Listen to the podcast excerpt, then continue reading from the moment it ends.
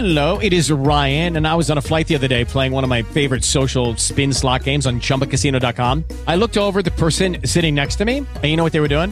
They were also playing Chumba Casino. Coincidence? I think not. Everybody's loving having fun with it. Chumba Casino is home to hundreds of casino style games that you can play for free anytime, anywhere, even at 30,000 feet. So sign up now at chumbacasino.com to claim your free welcome bonus. That's chumbacasino.com and live the Chumba life. No purchase necessary. VGW Group. Void were prohibited by law. See terms and conditions. 18 plus. Hello, everyone. Welcome back to the TF1 show and to the second race recap of the 2023 season, the Saudi Arabian Grand Prix. And it wasn't the most interesting, um, but it there were still a couple of interesting tidbits that was picked up over the course of the weekend. I think, tail of the tape, we saw Sergio Perez take victory after beating Max Verstappen by around five or so seconds, which is uh, exciting. Max Verstappen came through in second place after starting from 15th on the grid. We had Fernando Alonso get a podium place taken away from him after finishing um, third on the road, but then getting a 10 second penalty. And then we had George Russell replace him um, after finishing about five or so seconds behind Alonso on track. But uh, so let's jump straight into the race recap. Um, and pretty much the same in terms of the competitive order. Red Bull looks to be around seven, eight tenths ahead in qualifying and a second or so ahead in race pace, sometimes a bit more than a second. We we saw at the end of the race when the two Red Bulls were sort of going as quickly as possible and fighting each other, the advantage that they had in terms of speed, and it is significant. So similar to what we said the week before, I think I think Red Bull are not going to be caught this season. In all honesty, I think some teams might close the gap, and we'll talk a bit more about that later on in in the race recap. But yeah, dominant performance by Red Bull. Um, I have to say, a fantastic performance by Sergio Perez. Um, I'll be honest, when I saw Verstappen get that safety car benefit and then effectively start, I think fourth after the restart, I was of the opinion that he's going to just walk past. Well, he was definitely going to walk past Alonso and, and Russell, but the fact, and I thought he was going to walk past Perez as well.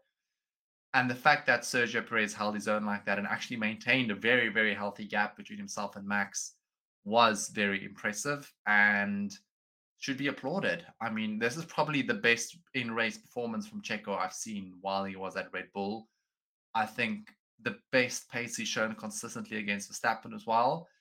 And that does give a teeny tiny little glimmer of hope for an exciting year in terms of the championship more often than not, I still think Max is probably going to be faster, um, unfortunately. But it was exciting to at least see Checo put up a fight and also for there to be a little bit of needle. It looks like Checo was a bit annoyed about the fastest lap.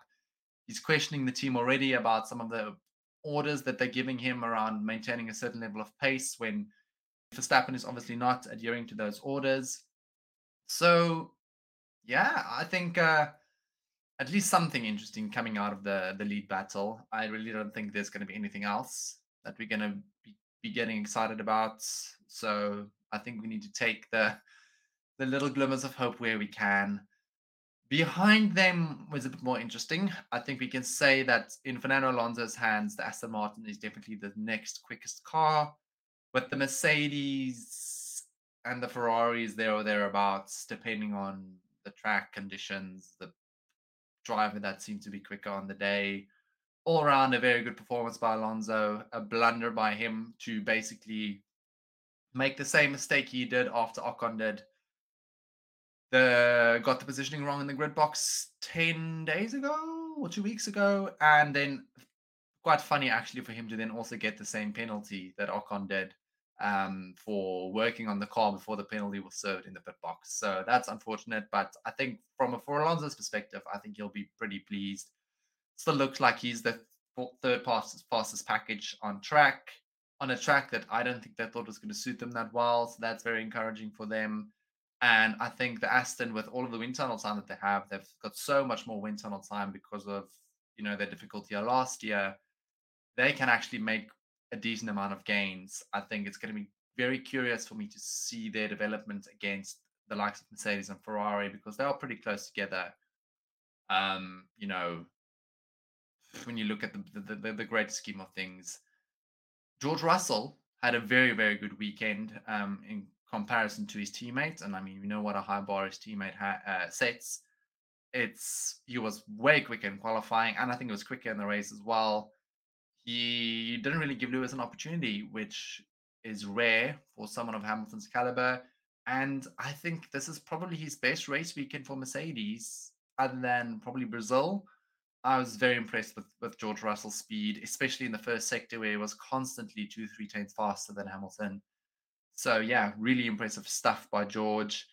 And I think all they can do now is do what they did last year and bank as many points as possible and hope that the car improves over the course of the year, which is obviously not an ideal situation for them, given that's exactly this the thing that they wanted to avoid this season. But anyway, I do want to say though that Lewis Hamilton had probably one of his more subdued weekends in a, quite a while. I think he struggled compared to his teammates from qualifying onwards. He says um, it was due to a setup decision that he'd made that turned out to be the incorrect one and should have gone in, in George's setup direction, which is, I guess, fair enough. But yeah, he struggled in qualifying, especially in the first sector. He struggled in the race as well. The medium tire stint in the second part was a bit more encouraging, but his stint on the hard tires wasn't that great. And yeah, he just sort of cut a bit of a dejected figure throughout the whole weekend. Which I mean, you never like seeing. You do hope that he can get back in the fight at some point with Mercedes, and I do believe that he will stay with Mercedes. I don't buy all of the talk about him going to Ferrari and, and uh, Leclerc coming to Mercedes. I think Hamilton is too loyal to that team for some difficulties like this to to get him down. And I mean, funnily enough, and I think this is unhinged. Mercedes is actually second in the constructors championship, despite on average having the third or fourth fastest car on a given weekend or the two weekends that we've had, which again shows how good that team is at maximizing the, the car's performance. And apparently, if you listen to what Toto Wolff is saying, that they're already making really good strides in terms of their new concept that they're developing. So, for those of you that don't know, they've effectively decided to bin off the current car concept that they had. They gave it a shot and they've come to the conclusion after Bahrain that in actual fact this concept is not going to be it's not going to be possible for them to develop this concept into something that's going to be successful in the long term. So they've binned it off, they've started afresh, and sounds like they're making good gains with the new concept. So let's see. Um, I'm I'd be very curious to see what that car comes out to be. If it does turn out to be a, a, a much quicker car, so let's see what happens. Um, yeah, I'm curious. Then on the other side of the queue, we have Ferrari, who's just, I don't know, as the weekends go on, they're just looking worse and worse and worse. On probably the second fastest team last weekend out in Charles Leclerc's hands, already taking an engine penalty in the second race, which is probably a record for them to, on pure pace, be the fourth fastest team this weekend on a track that was supposed to suit them more than Bahrain is pretty grim reading if you're a Ferrari fan. And I don't know, I just get the feeling that it's not going to get better. You can already see Mercedes as in the two weeks between the first two races, they've already made a decent step in understanding their car and their package, where Ferrari seems to have stagnated and they have race pace problems it looks like. They're just not converting their very good one lap pace into consistent race performance, which is very, very concerning. And I guess I put the question out on my Twitter as well, but I'll leave it out for you guys to comment below as well. Do you think Ferrari should stick with their current car concept? Should they develop on the same path and, and, and make gains? Or do you, should they do the same thing that Mercedes has done?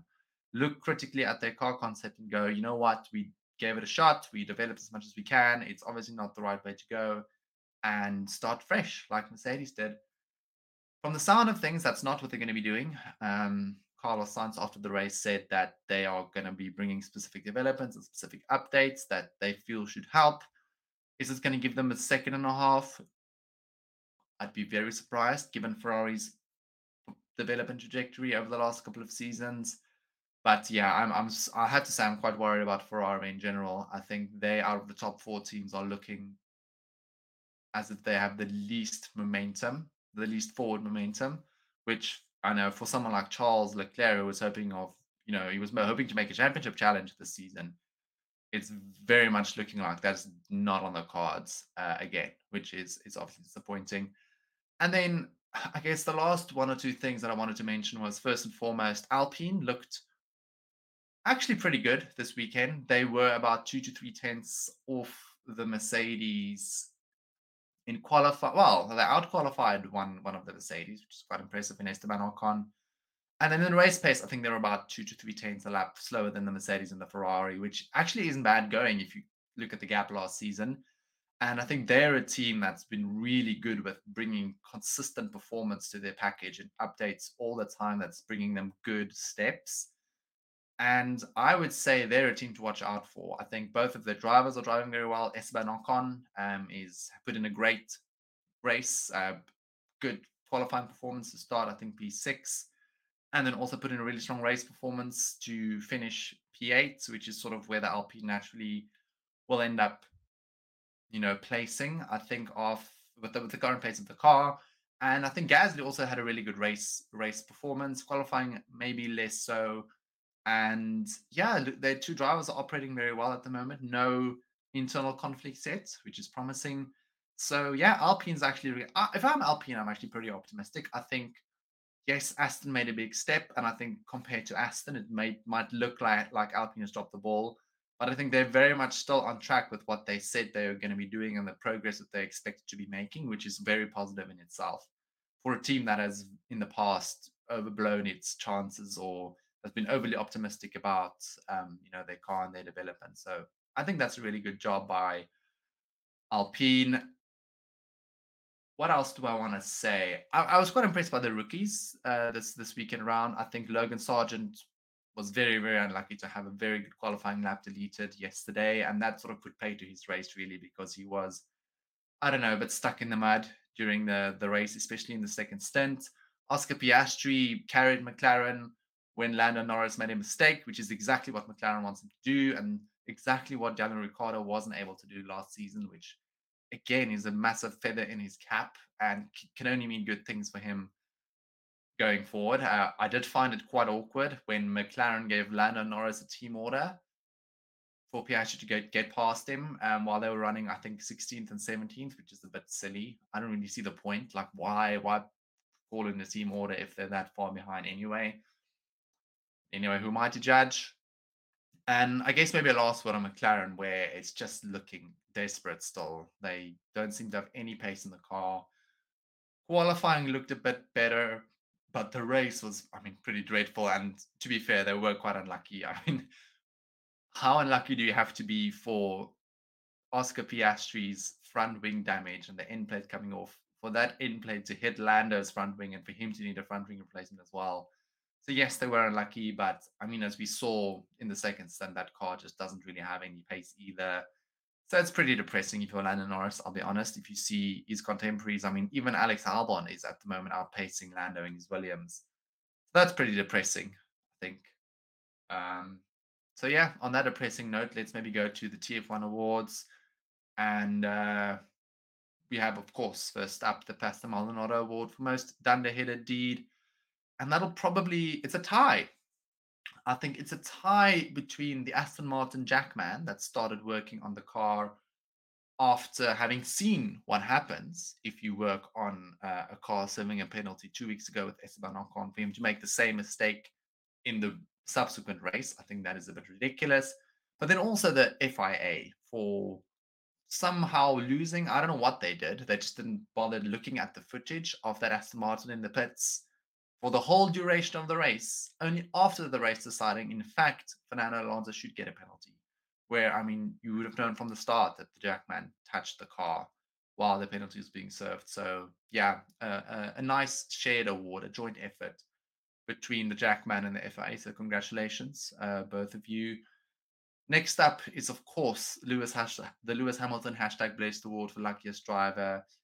And I think that has to go to Max Verstappen. Well, it's tough because I mean he wasn't lucky with the drive shaft, but then again he got very lucky with the safety car, which basically gifted him a couple of positions. Basically jumped, I think, both Ferraris, which which is very fortunate for him.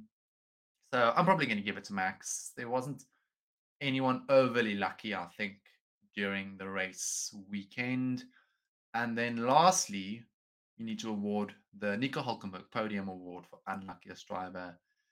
And I'm going to say Charles, honestly, like Charles Leclerc, because he had to take the engine penalty after qualifying in second place. And then he got screwed over by the safety car, similar to Max. Well, no, opposite to Max. He pitted a lap or two before the safety car came out, which basically meant that he got jumped by Hamilton and well, Sainz sort of in a similar position to him, but he got jumped by Verstappen and Hamilton, which obviously put pay to his race, and then he was just stuck in a deep pit of misery and despair for the rest of the session, which obviously wasn't ideal. So yeah, congratulations, Charles. At least you get something uh, out of the weekend other than disappointment and misery. And that is probably my recap of the Saudi Arabian Grand Prix. I think all around, not the most exciting race. By far and away, I'd say the least exciting Saudi Arabian Grand Prix that we've had out of the three. Um, and yeah, I do think we need to make peace with the fact that Red Bull is going to be way out ahead, but that it should probably and hopefully be a lot closer behind them. And I know that's not what all of us want, but it is what it is, and I'll probably have a separate episode about this at some point if I find the time and energy to to do it. But while we wait for that, I do want to know if you guys are listening. Let me know in the comments. Should the FIA do something about the Red Bull dominance? We know they've done something in the past in terms of rule changes and and then making specific tweaks to the rules to try and curtail dominance of specific teams. Is this something that they should look into again, or is it a matter of look? Everybody has the same rules. Everybody has the same resources. Red Bull just did the better job. What do you guys think? Let me know. And while you do that, I just want to thank you for listening again.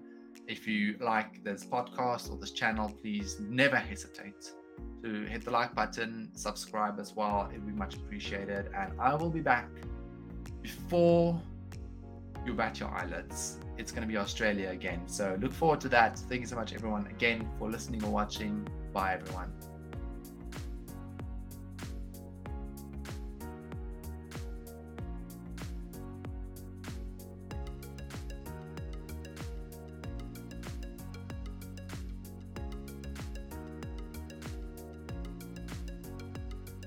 With the Lucky Land slots, you can get lucky just about anywhere. This is your captain speaking. Uh, we've got clear runway and the weather's fine, but we're just going to circle up here a while and uh, get lucky. No, no, nothing like that. It's just these cash prizes add up quick. So I suggest you sit back, keep your tray table upright, and start getting lucky. Play for free at LuckyLandSlots.com. Are you feeling lucky? No purchase necessary. Void where prohibited by law. 18 plus terms and conditions apply. See website for details.